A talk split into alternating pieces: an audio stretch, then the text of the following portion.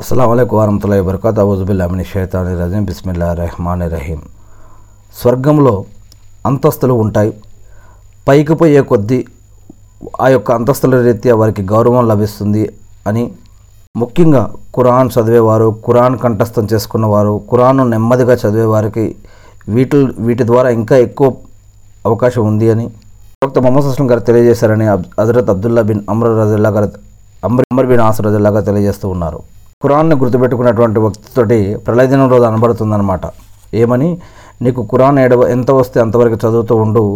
ఎక్కడ నువ్వు ఖురాన్ చివరిగా ఆపుతావో ఇక ఆ చివరి అంతస్తు నీది అవుతుంది అని చెప్పడం జరుగుతుంది. అంటే అంతవరకే ఆ స్వర్గంలో అంతవరకు అతనికి యొక్క ఆస్తి అవుతుంది. నెమ్మదిగా నీవు ప్రపంచంలో ఉన్నప్పుడు ఎంత నెమ్మదిగా చదువుతావో ఇప్పుడు కూడా అంతే నెమ్మదిగా చదవాలని చెప్పడం జరుగుతుంది.